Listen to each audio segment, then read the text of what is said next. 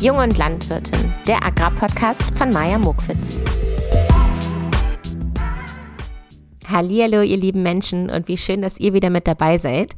Mir ist besonders in dieser Folge aufgefallen, dass ich unbedingt mal einen Spitzname für euch brauche. Denn immer wenn ich über euch rede, dann sage ich, ihr lieben Hörer und Hörerinnen.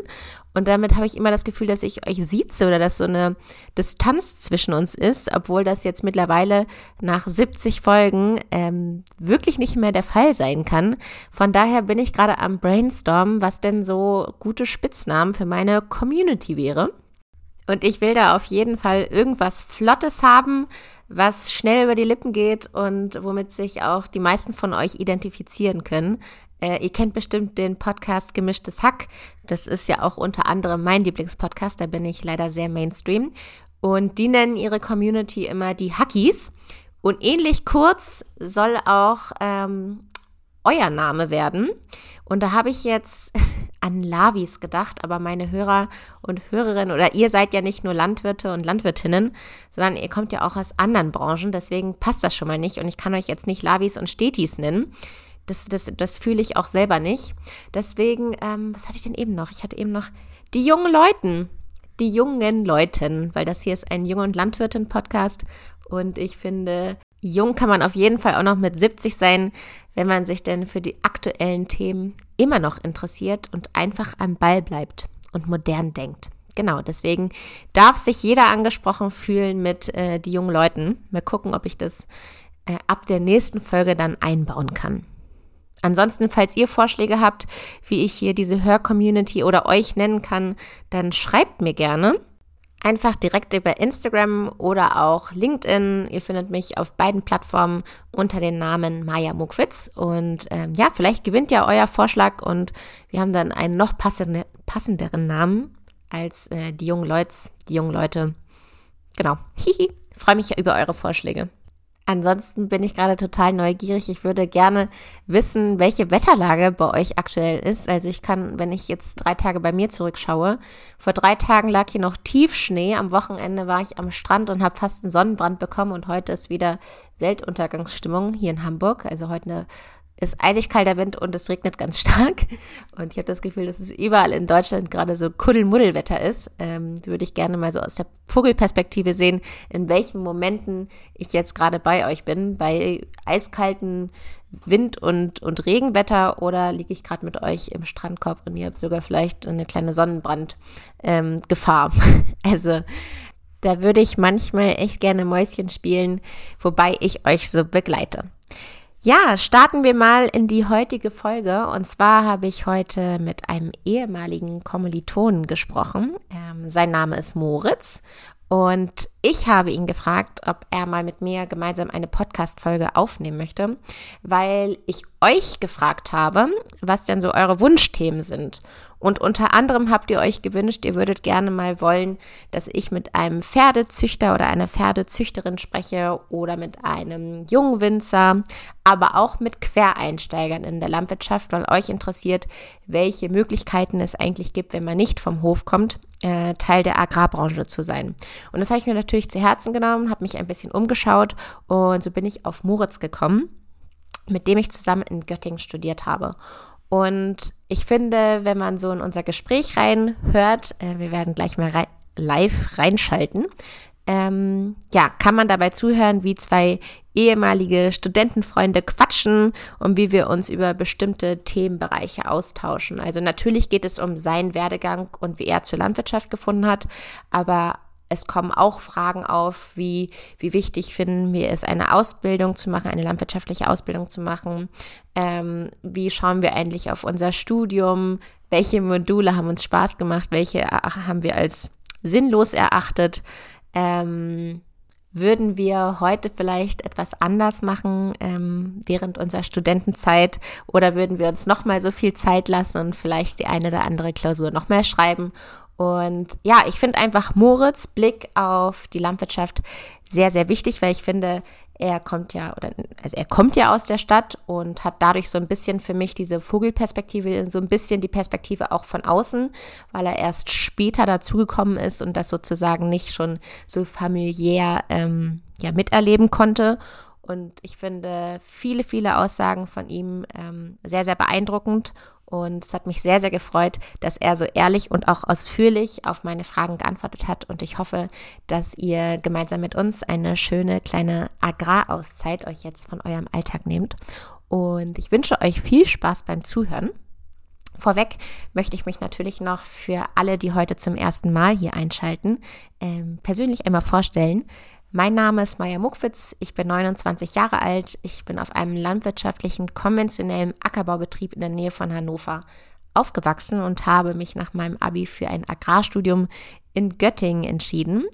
Bin anschließend nach Berlin in die Hauptstadt gezogen und habe für einen Verein gearbeitet und Öffentlichkeitsarbeit für die moderne Landwirtschaft gemacht habe mich dann entschieden, mal ein bisschen was anderes zu machen. Und zwar bin ich auf die Idee einer Agrarweltreise gekommen. Das war so mein Ersatz für einen Master. Ich wollte ähm, ja die praktische Landwirtschaft, aber dennoch auch was von der Welt sehen. Und ja, nun bin ich schon seit ich glaube, ich sage jedes Mal was anderes, seit knapp zwei Jahren zurück und habe mich danach selbstständig gemacht. Ich habe heute eine Social Media Agentur für die Agrarbranche und diesen Agrarpodcast. Und ich freue mich, dass ihr dabei seid und mit uns, ähm, ja, euch mit landwirtschaftlichen Themen auseinandersetzt.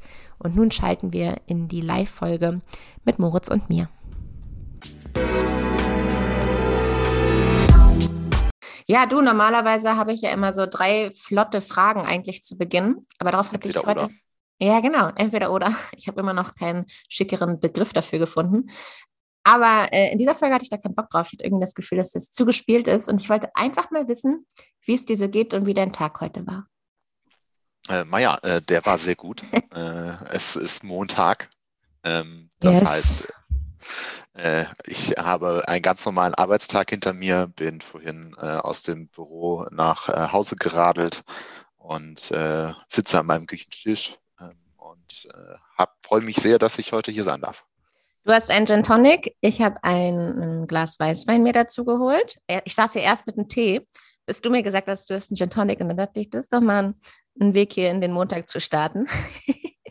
und äh, voll cool, dass du zur Arbeit mit dem Radl hinkommst. Wie weit ist denn das?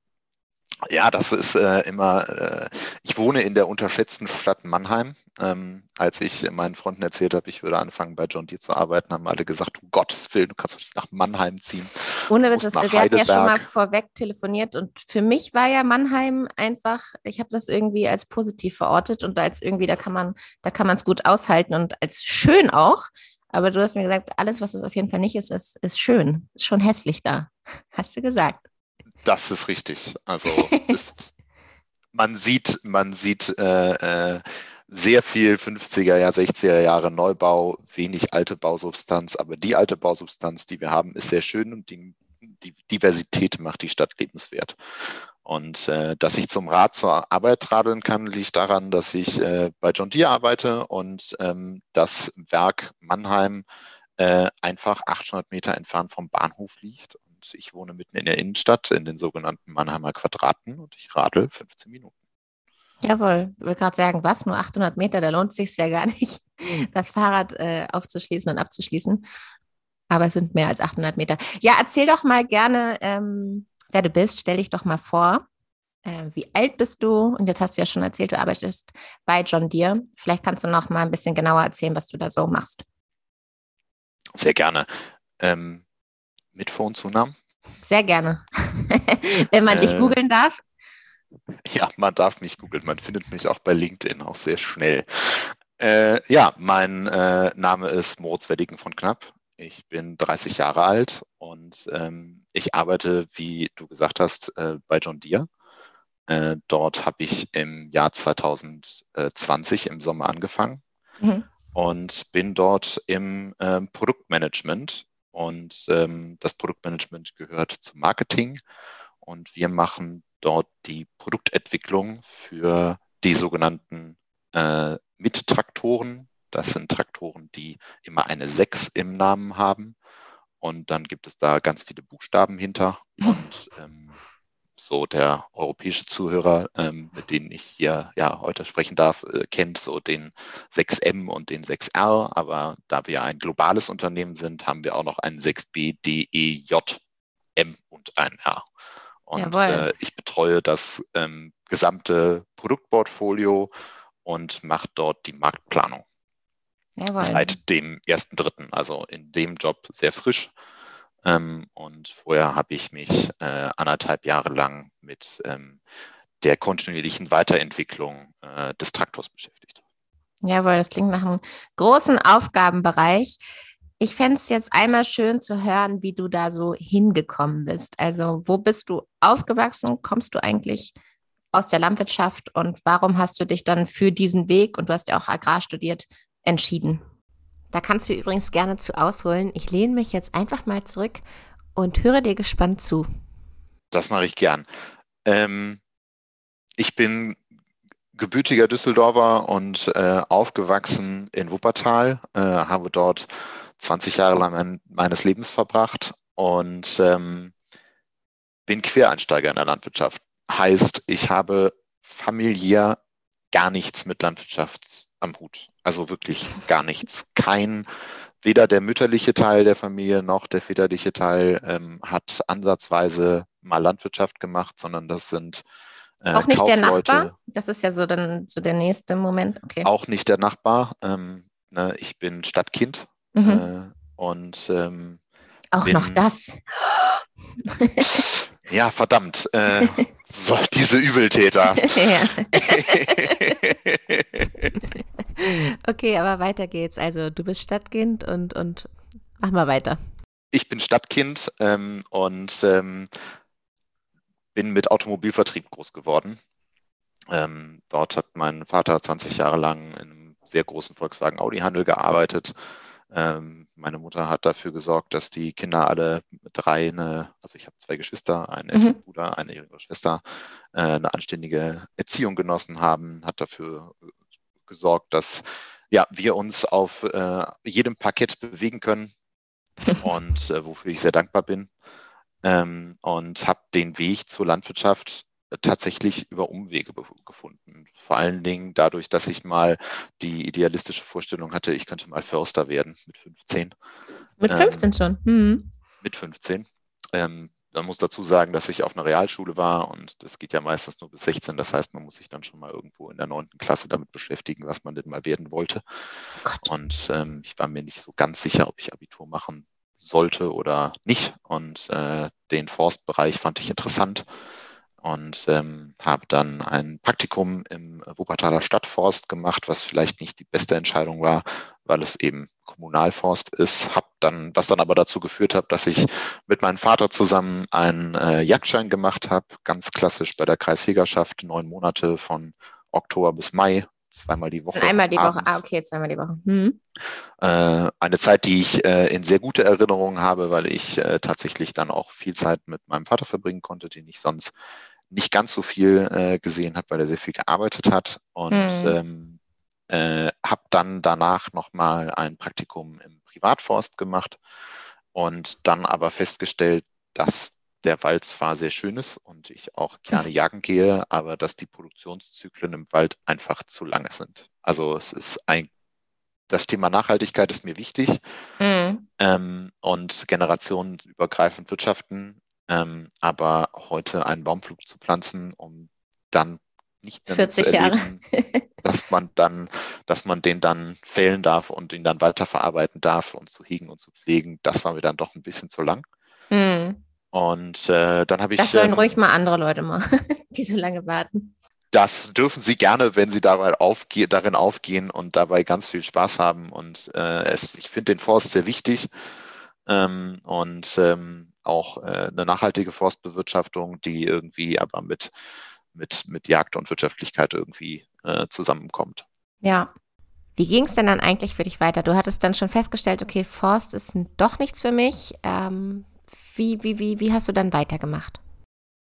Ich habe dann erstmal äh, Abitur gemacht und habe mir dann während ähm, der Oberstufe die Gedanken gemacht, okay, wie könnte es eigentlich beruflich weitergehen? Was reizt dich noch? Und ähm, dann ist mir der Gedanke gekommen, dass doch der Wein eigentlich auch ein mega interessantes Thema ist. Und äh, habe mich angefangen mit Wein zu beschäftigen und ähm, habe dann ähm, mit meinen Eltern eine zweiwöchige Reise in Rheinhessen, in der Pfalz und äh, in der Saar gemacht und haben schön. ganz besucht. Ja, Ach, dann will ich auch unbedingt mal hin. Ich will auch mal so eine Weintour durch Deutschland machen. Ich glaube, da gibt es noch so viel zu entdecken. Das ist einfach so eine geile Reise. Naja, ähm, du kannst von Mannheim wunderbar in die Pfalz fahren. Das ist gar kein Problem. Und äh, es finden auch hoffentlich dieses Jahr wieder Weinfeste statt. Das heißt, es gibt auf jeden Fall einen Aufhänger. Yes. Und dann nehme ich mein Mikrofon mit und dann werde ich alle Jungwinzer da noch interviewen. Genau, und äh, dann kann ich dir hier äh, ganz äh, doll die junge Pfalz ans Herz legen, in der junge Winzer äh, sich zusammenfinden und sich gemeinsam austauschen und ihren Wein promoten. Ah ja, cool, okay. Bin ich gespannt. Ähm, und ähm, Thema Wein äh, hieß dann für mich, dass ich eben mit meinen Eltern die Weinreise gemacht habe, mit mich mit verschiedenen Winzern und Betriebsleitern und Kellermeister unterhalten habe. Natürlich haben wir auch ganz schön viel Wein getrunken. Das gehört natürlich auch irgendwie dazu. Ähm, ja. Aber äh, habe dann einen äh, Praktikumsplatz ähm, bekommen bei Böcklin Wolf und ähm, war dort äh, kurzzeitig Praktikant. Ähm, habe dort aber dann gemerkt, dass der Wein zwar total viel Spaß macht und ich mich das auch total wahnsinnig interessiert, aber die Branche sehr, sehr, sehr klein ist. Mhm. Ähm, die Winzer kennen sich untereinander extrem gut und dann als Quereinsteiger, der ja dann Betriebsleiter in einem, einem Weinbetrieb werden möchte oder dann irgendwie in eine Gastronomie geht oder in die Weinkommission, also Weinhandel, mhm. das ist natürlich äh, ein ganz schöner, hätte sehr, sehr viel Mut äh, erfordert, den ich zum damaligen Zeitpunkt nicht hatte. Mhm. Und ähm, äh, ich glaube, ich würde es heute nicht anders machen. Ich würde auch heute nicht die Entscheidung treffen, da reinzugehen, weil es mir einfach nicht ganz so liegt. Ähm, mhm. Agrarwissenschaften hat mir viel mehr Spaß gemacht. Wo wir dann bei dem Thema sind, mhm. ähm, was mache ich danach? Ähm, ich habe dann 2012 Abitur gemacht und im April 2012 kam dann so irgendwie die Entscheidung, ja, du könntest ja auch mal Agrarwissenschaften studieren. Ähm, das ist doch auch total spannend. Wahnsinnig vielseitig, extrem divers, äh, mit un unterschiedlichster Vertiefungsmöglichkeit im Studium.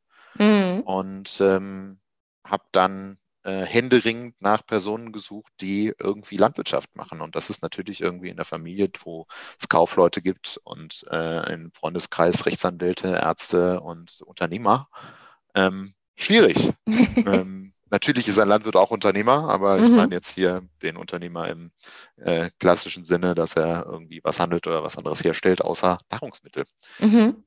Und ähm, habe dann. Hast du sie denn äh, gefunden, die, die, diese Landwirte?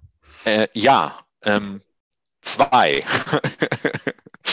äh, und die zwei haben ganz klar gesagt, Moritz, wenn du Agrarwissenschaften studieren willst, als Stadtkind dann musst du vorher die landwirtschaftliche Ausbildung machen. Mhm. Sonst scheiterst du. Und zwar in dem Sinne. Da waren sie aber hart, hart oder ehrlich? Beides. Mhm. Und das, dieser Ratschlag war sehr gut und ich kann den heute, wenn mich jemand fragt und sagt, ich möchte Landwirtschaft studieren, es jedem nur ans Herz legen, mindestens ein Jahr Praktikum auf einem landwirtschaftlichen Betrieb zu machen, wenn nicht zwei Jahre Ausbildung, weil die Zeit gibt es äh, und man kann sie sich nehmen und sie läuft einem nicht weg. Also man verpasst. Man lernt, ich habe in der Zeit so viel gelernt, ähm, dass äh, ich die Zeit nicht missen möchte. Ja, ja ich, glaube auch, ich glaube auch, dass man da richtig, richtig viel lernt. Ich habe ja nie eine landwirtschaftliche Ausbildung gemacht und habe immer nur Erntejobs so in, in, zu den Erntezeiten gemacht. Und ich hatte immer das Gefühl, dass mir echt Wissen fehlt, weil man wirklich so eine lange Periode mal auf einem Hof zu arbeiten und ähm, auch so diese auszubildende Rolle da zu haben. Ja, das habe ich irgendwie, habe ich nie gemacht und ich weiß auch nicht, ob ich so wie du sagen würde, dass man das vor dem Studium macht, weil ich fand es eigentlich ganz cool, dass alle Leute, mit denen ich zusammen studiert habe, so mein Alter hatten. Und ich hatte das Gefühl, dass die Leute, die eine Ausbildung gemacht haben, irgendwie so nachgerutscht sind ich weiß nicht, ob du das auch so das Gefühl hattest, warst du dann älter als die anderen? Hat dich das irgendwie gestört oder war das irgendwie, wie war das dann für dich? Dann gehörte ich halt zu den Älteren und alle meine Freunde im Studium haben eigentlich eine Ausbildung. Ja, okay. Ja, bei mir. Also ist der, der kleinste Teil hat keine. Und wenn ich jetzt anfangen müsste, sie zu zählen, ist es vielleicht eine Verteilung von, in meinem Freundeskreis, von die dann Agrarwissenschaften studiert haben, von 70 zu 30, 70 Prozent haben eine Ausbildung mhm. und 30 Prozent nicht. Mhm. Nee, wie gesagt, ich finde es auch super sinnvoll, aber ich weiß nicht, ob ich persönlich mich, wenn ich es nochmal entscheiden könnte, ähm, mich doch für eine Ausbildung entschieden hätte davor. Ja. Aber du bist ja auch auf dem landwirtschaftlichen Betrieb ja, genau. geworden. Und ähm, ich weiß nicht, ob das für dich damals schon fix war, ob du irgendwann den Betrieb zu Hause übernehmen wolltest oder nicht. Und für mich, ich kannte einen Pferdestall. Ja.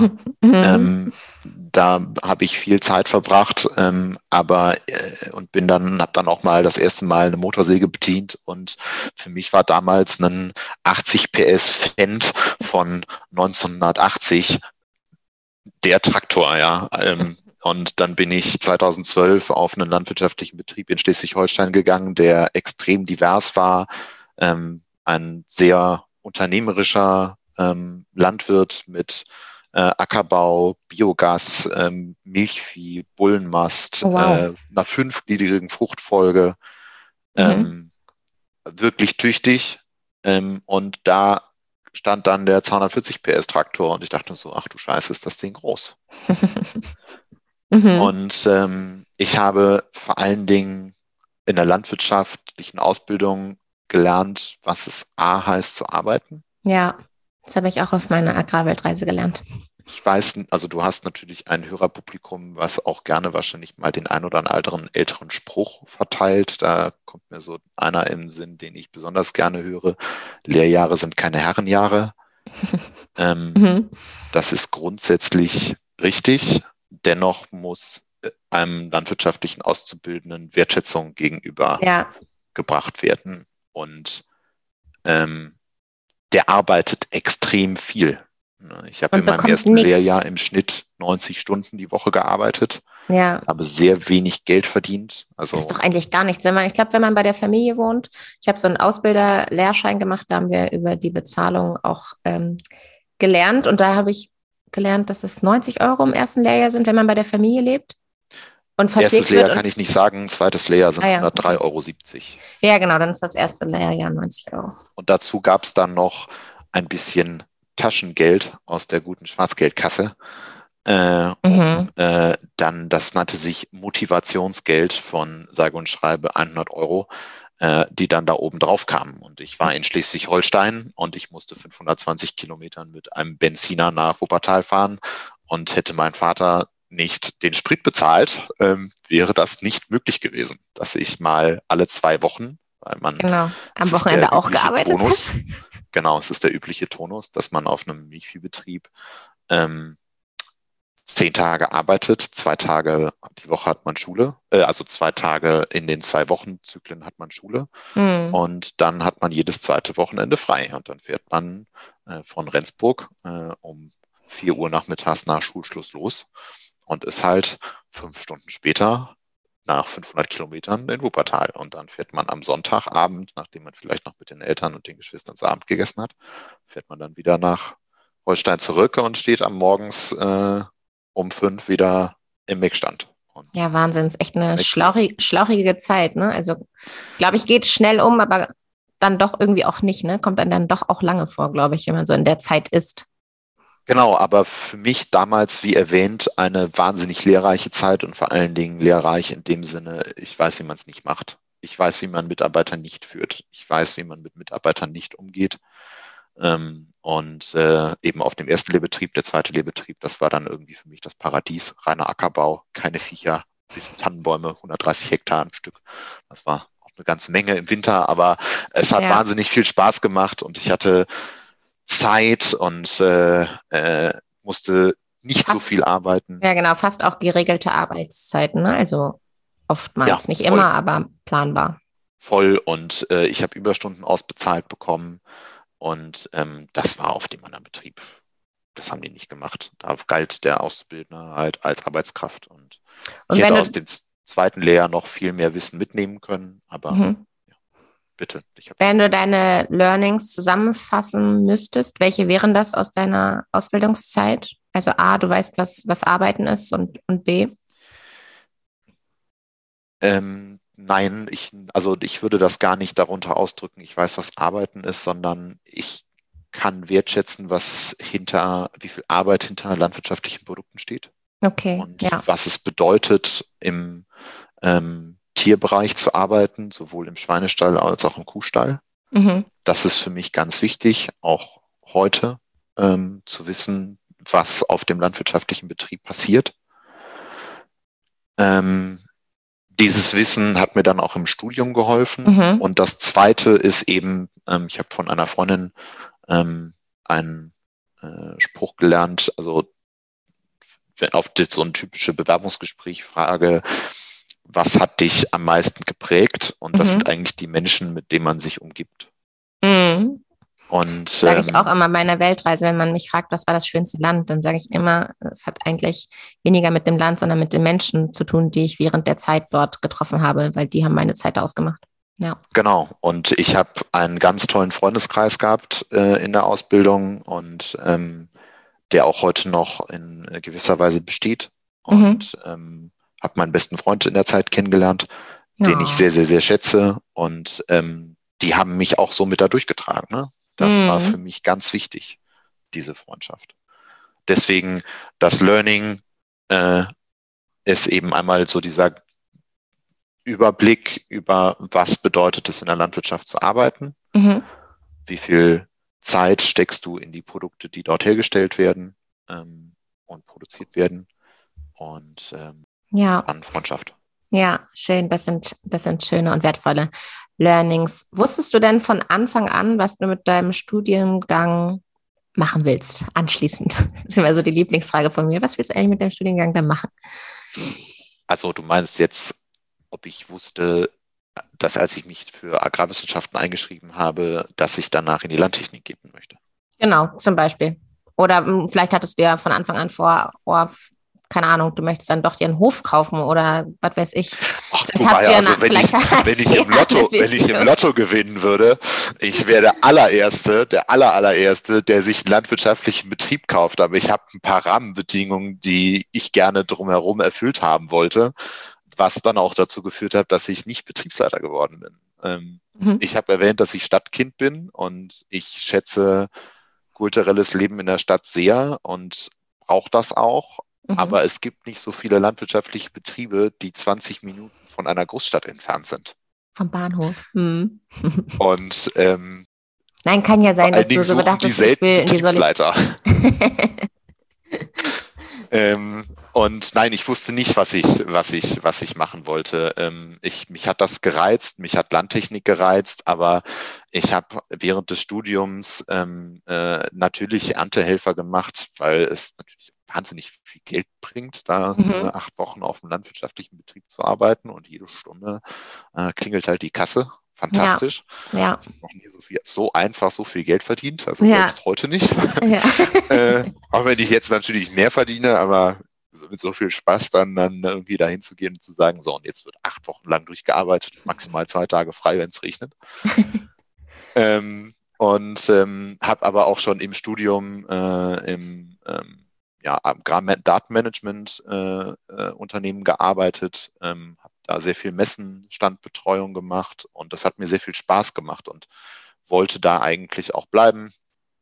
Ähm, habe dann auch mit einem anderen Agrartechnikhersteller, mit Klaas, meine Masterarbeit zusammengeschrieben, auch mhm. äh, über das Thema ähm, Nutzung von landwirtschaftlichen Daten und wie, was der Kunde bereit ist, also der Landwirt dafür bereit ist zu bezahlen. Mhm. Und ähm, das war eigentlich so mein Steckenpferd. Und dann kam Covid und dann war die Chance, bei einem Unternehmen in Ostwestfalen zu bleiben, nicht mehr da. Und dann habe ich mich unterschiedlichst beworben. Also sowohl bei der Agravis ähm, für einen Agrarhandelstrainee als auch bei einem Agrar-Startup aus Berlin, die so Bodensensoren in Spatenform machen. Mhm. Ähm, äh, bei einem Agrartechnik-Vertriebler, ähm, die John Deere Traktoren äh, vertreiben in äh, Nordniedersachsen, ähm, bei der KWS, äh, also ein Saatgutproduzent ja. Züchter.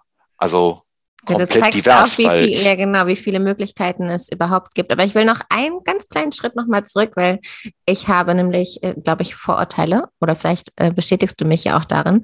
Aber war es für dich eigentlich komisch, Agrarwissenschaften zu studieren, obwohl du nicht aus der Landwirtschaft kommst? Also hast du dich manchmal vielleicht ja benachteiligt gefühlt? Und wenn ja, in welchen Momenten? Nein, ich habe mich nicht benachteiligt gefühlt, weil ich ja diese landwirtschaftliche Ausbildung gemacht habe. Hätte ich diese landwirtschaftliche Ausbildung nicht gehabt, dann wäre es mhm. vielleicht so gekommen, weil ich nicht verstanden hätte, warum ich 168 Grinderknochen auswendig lernen muss und jegliches einzelne Hormon und bitte zeichnet die Niere im Querschnitt und welches Produkt ist Abbauprodukt in der Pflanze, wenn was auch immer damit passiert. Also das Agrarwissenschaftsstudium ist ja, muss ich dir nicht erklären, du hast das ja auch gemacht und auch gelernt und auch die gleichen Klausuren geschrieben wie ich. Richtig. Ähm, einfach die ersten drei Jahre überhaupt nicht praxisnah. Ja, Gar nicht. Bis zum Ende sehr weit weg von der Praxis, muss ich mal ganz ehrlich so gestehen. Also Chemie und Physik, wie jetzt irgendein Motor funktioniert und Tritratrolala. Also weiß ich nicht. Naja, ich bin auch keine ja vielleicht nicht Chemie, so wie ich im fünften Semester im dritten Versuch schreiben. Also äh, Same übrigens hier. Ich habe ja, ja, auch dreimal, dreimal sicherheitshalber Chemie geschrieben. Ähm, ja. Also ich bin jetzt auch keine Vorzeigestudentin. Ich hätte man hätte das noch praxisnah sich auch wählen können. Also ganz andere Module wählen und, und auch diese ganzen extra AGs und was es da nicht alles gibt aber trotzdem, ja, frage ich mich manchmal, was so der eine oder andere, was so das eine oder andere Modul mir bringen sollte, außer Disziplin und, und Ehrgeiz, das durchzuziehen. Ähm, kann ich so unterschreiben. Für mich war es eben gut, dass ich wusste, was passiert auf dem Feld. Wann wird was gesät? Wann wird das gespritzt? Also ich mhm. habe auf konventionellen Betrieben gelernt ähm, und ähm, äh, wusste, wie so dieser ab zwei komplette Jahre mitbekommen, ähm, wie ein landwirtschaftlicher Betrieb arbeitet und wusste dann auch, okay, wofür brauche ich Pflanzenernährung? Mhm. Und ähm, wofür muss ich eine, äh, einen Deckungskostenbeitrag berechnen? Mhm. Und warum ist es wichtig, ähm, dass ein Flug äh, richtig eingestellt ist, wenn man damit pflügt. Und was ist eine Egge und was ist ein Grubber? Und das war natürlich, das, das kannte ich schon vorher. Mhm. Und das hat, hätte ich das nicht gewusst im Studium, weil ich auch nicht der fleißigste Person bin, ähm, oder zumindest Ach, na war. Ähm, ich war im Bachelor nicht fleißig. Nein? Nee. Hast du noch einen Master gemacht?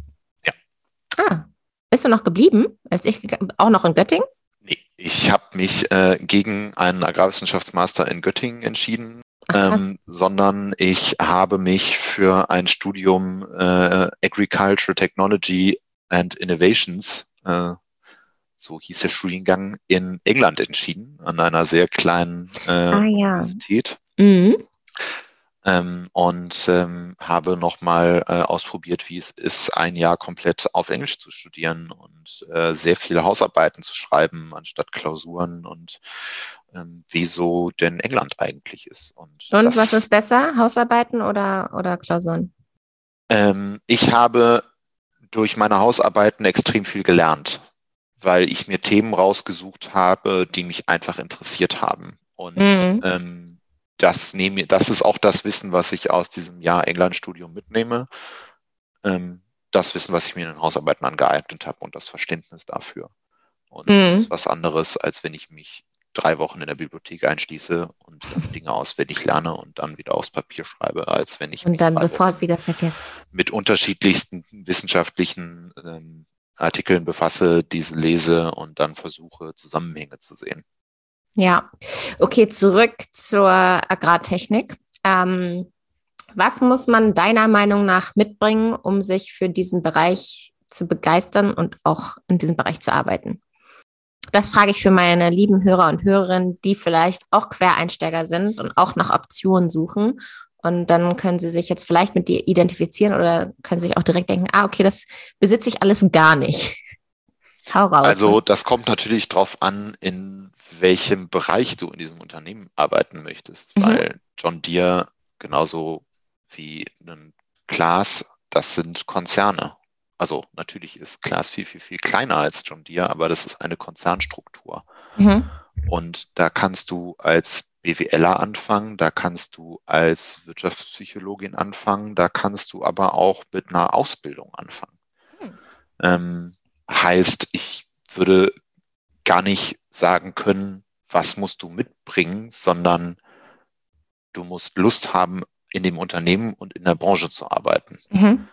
Also Landtechnikunternehmen sind meist sehr familiär in Deutschland und bieten dir mittelständisches Zusammenhaltungsgefühl. Mhm. Ähm, und wir haben bei John Deere alle Abteilungen in Mannheim. Mhm. Natürlich mhm. haben wir, wir haben Product Engineering. Da sitzen Ingenieure und bauen den Traktor in unterschiedlichen Funktionsgruppen. Da gibt es eine Gruppe, die macht nur die Kabine. Es gibt eine Gruppe, die macht den Antrieb. Es gibt eine Gruppe, die macht Hydraulik. Es gibt eine Gruppe, die beschäftigt sich, wie man am besten das Anbaugerät an den Traktor, Traktor anbaut. Es gibt Menschen, die beschäftigen sich damit, wann muss welches Teil an welchem Ort sein und an welchen Traktor kommt es und in welches Land geht der Traktor dann. Mhm. Ähm, dann gibt es die Leute, die ohne die der Traktor gar nicht fahren würde, nämlich die, die den zusammenbauen. Mhm. Dann gibt es die Leute im Controlling, die darauf achten, dass man am Ende des Tages mit dem Traktor noch irgendwie Geld verdient. das ist ähm, schon gut. Und dann gibt es noch so Menschen wie mich, die eben Kunden fragen, hey, was sind deine Anforderungen und ähm, was machst du mit deinem Produkt und ähm, äh, wie funktioniert Landwirtschaft in deinem Land, um daraus dann abzuleiten, okay, wie muss der Traktor in zehn Jahren aussehen und was muss er können und was ist für den Markt wichtig. Mhm. Heißt. Machst du eigentlich, äh, hast du vielleicht schon am Anfang gesagt, aber machst du das nur für Deutschland oder international? Nee, ich mache das global. Also, mhm. Ich beschäftige mich gerade sehr stark mit äh, Südamerika und wie Zuckerrohr angebaut wird. Ähm, also zu deiner Frage zurück, Maja. Was muss man mitbringen, um in der Landtechnik zu arbeiten? Ja. Ähm, Interesse. Das ist, glaube ich, äh, das Schlüsselelement, äh, mit dem du in der Branche auf jeden Fall ähm, äh, was erreichen kannst. Mhm. Ähm, du Lust hast, äh, das Produkt kennenzulernen, das Unternehmen kennenzulernen, ähm, auch Lust hast, dich mit deiner, mit deiner Abteilung intensiv auseinander zu beschäftigen. Also wir haben bei uns im Konzern sehr viel Inseldenken und oder gehabt. Wir haben sehr viel Inseldenken gehabt und ähm, wir sind seit 2020 ganz smart und ganz industrial und denken im Big Picture. Das heißt, der äh, Controller sollte nicht nur auf seine Zahl gucken, sondern auch gucken, was der Landwirt damit macht. Mhm, mh. Und verstehen, dass gewisse äh, Ausstattungen in gewissen Ländern verpflichtend sind, auch wenn man damit kein Geld verdient. Mhm. Und, mhm. äh, ein, ein Produktingenieur, der sich damit beschäftigt, wie Kosten am Traktor gespart werden können, muss ähm, auch gucken, dass der Kunde dann auch Lust hat, noch diesen Traktor zu kaufen, weil das ist ein ganz schönes Investment, was man dann da tätigt. Und wenn dann das Produkt nicht mehr die Qualität hat, dann ähm, ist das nicht so gut. Mhm. Auf der anderen Seite muss ich halt auch verstehen, was der Landwirt möchte. Und wenn ich die falschen Anforderungen stelle für den Traktor in zehn Jahren, dann verkaufen wir in zehn Jahren nicht mehr so viele Traktoren und dann geht es dem Unternehmen nicht gut. Das heißt, so eine generelle Antwort, was muss man mitbringen, fällt mir sehr schwer, dir zu geben. Mhm. Aber ich habe ein Gefühl dafür bekommen, was du, was du uns erklären willst damit wir sind ja hier im Jung- und Landwirtin-Podcast und deswegen ist für mich immer wichtig die Frage, auf was kann sich so die nächste Generation freuen? Und für uns ist ja so die Hauptaufgabe, dass die Landwirtschaft noch nachhaltiger und noch ressourcenschonender wird.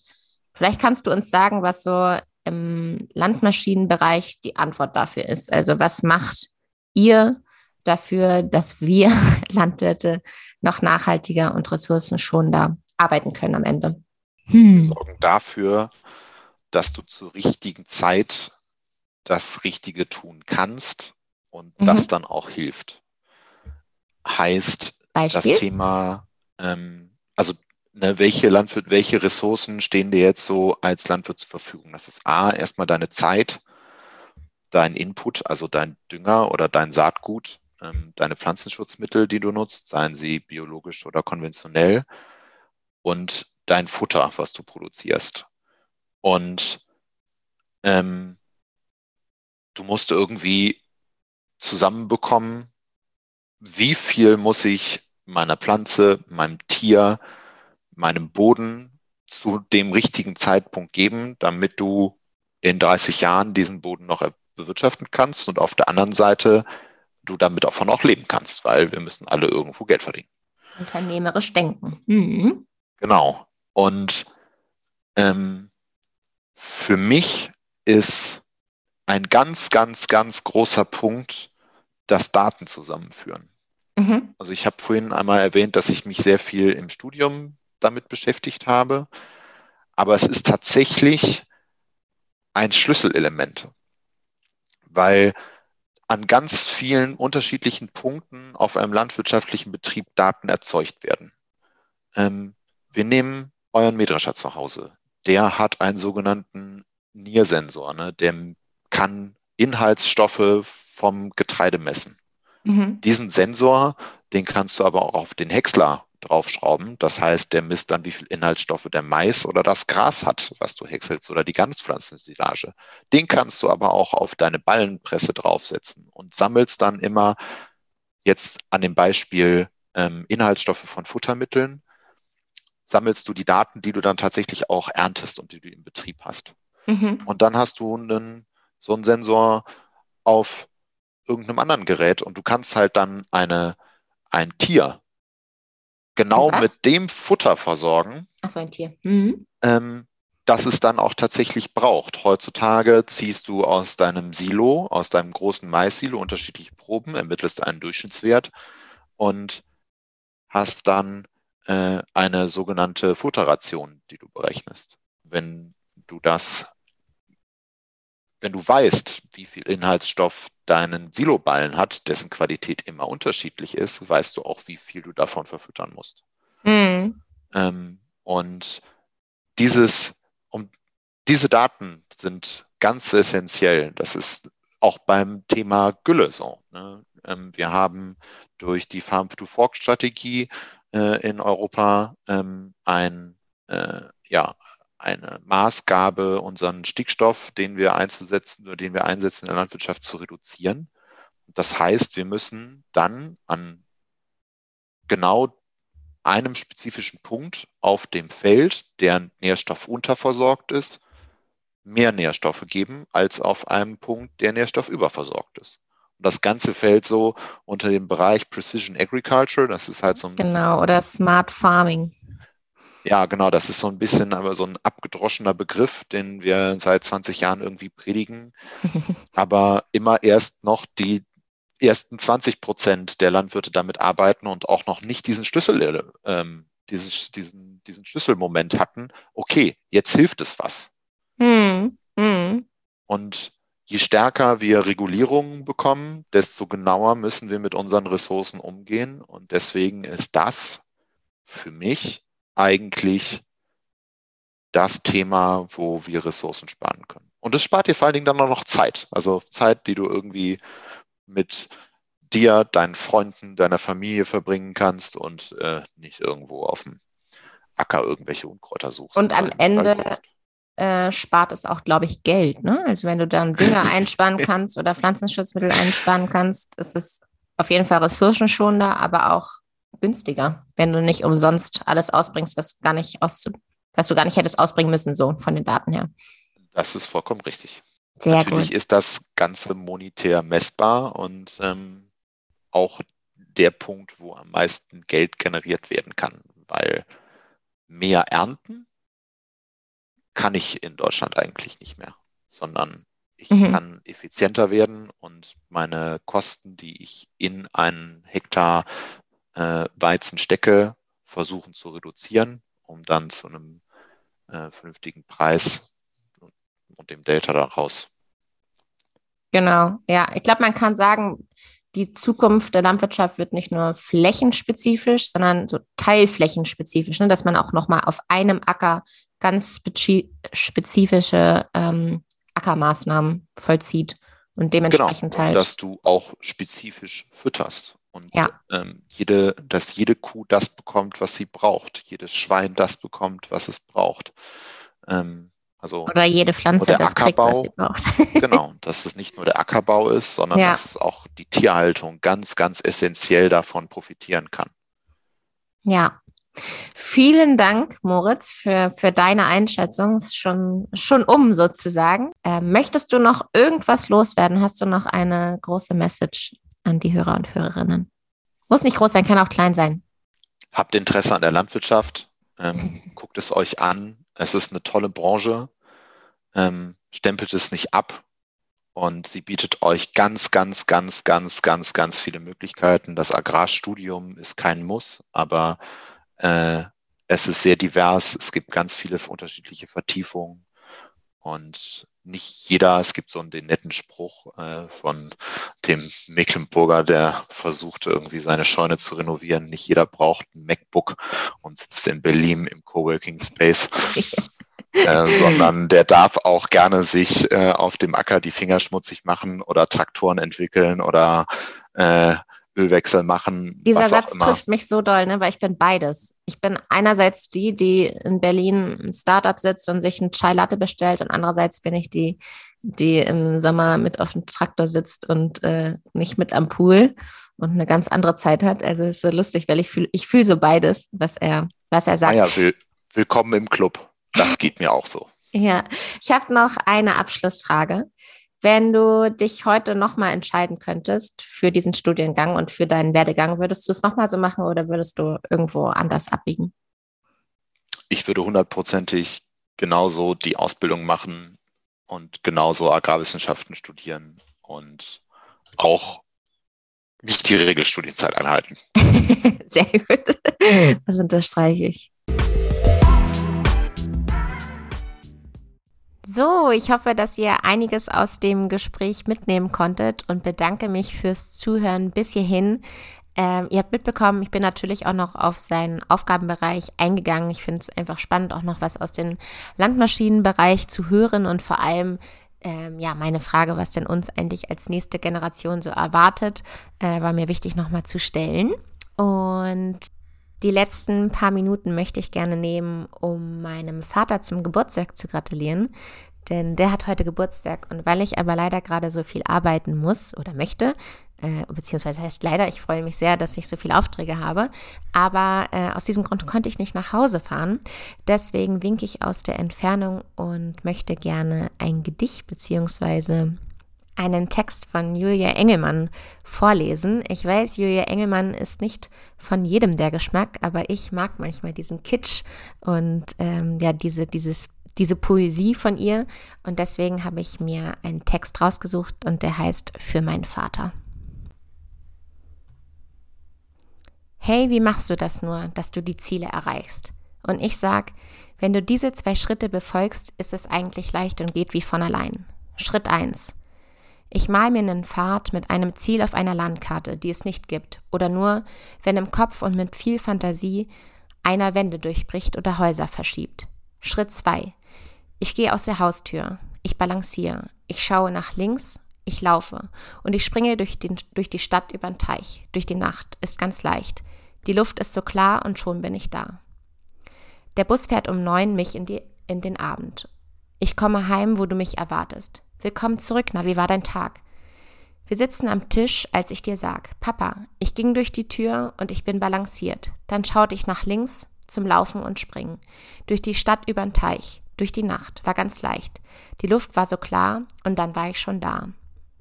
Du sagst nur, du freust dich. Ich weiß, dass du stolz bist. Nicht nur, was das bedeutet, denn da fehlt ein Detail. Und jetzt erst begreife ich, du warst immer Schritt drei. Und so lief alles eigentlich ab. Ich gehe aus der Tür, aber was ich nicht sehe, ist, dass du über mir noch die Steine der Mauern so umrangierst, bis die harte Fassade zum Durchgang mutiert. Ich balanciere und du machst alles still, als ich mich konzentriere für den Drahtseilakt. Doch mir kann nichts passieren, denn du hältst für den Fall schon das Netz unter mir. Ich laufe und springe und ich denke, ich kann fliegen. Doch du machst den Wind und ich heb meine Füße, und mit jedem Schritt baust du unter mir Stufen, wo sonst keine sind. Ich schaue nach links, doch rechts von mir stehst du, inmitten der Straße und bittest die Autos mit zitternden Fahnen, nur kurz für dein Kind noch ein bisschen zu warten. Durch die Stadt übern Teich und du schüttest im Dauerlauf Täler auf, reißt alle Wände ein, hältst mir den Rücken frei. Du stellst an Flüssen mir Brücken, an Klippen mir Mauern auf. Durch die Nacht ist ganz leicht. Ja, weil du mir voraus mit nem Feuerzeug leuchtest, was mich sehr erfreut, weil ich denk, das bedeutet nur, dass ich einer Horde von Glühwürmchen folge. Die Luft ist so klar, ja kein Wunder. Du hast hier Gewitter entladen, bevor ich hierher kam, noch Wolken verjagt, denn sonst lägt mir der Atem jetzt bitter im Magen. Und dann bin ich da an einem Ziel auf einer Landkarte, die es nur gibt, wenn so einer wie du mit genug Fantasie alle Wände durchbricht und die Häuser verschiebt. Ich habe immer geglaubt, oh, das Glück fliegt mir zu, aber rückwärts geschaut, was das Glück immer du. Papi, diese Zeilen gingen an dich. Ich wünsche dir alles Gute zum Geburtstag. Ich bin dir für jede Unterstützung super dankbar und ähm, schaue immer auf dich auf. Bin sehr, sehr stolz, dich als mein Papi zu haben. Und ähm, ja, bin dir für alles dankbar. Ich bedanke mich fürs Zuhören bis hierhin und widme diesen Podcast meiner Sina und allen Papis der Welt. Tschüss!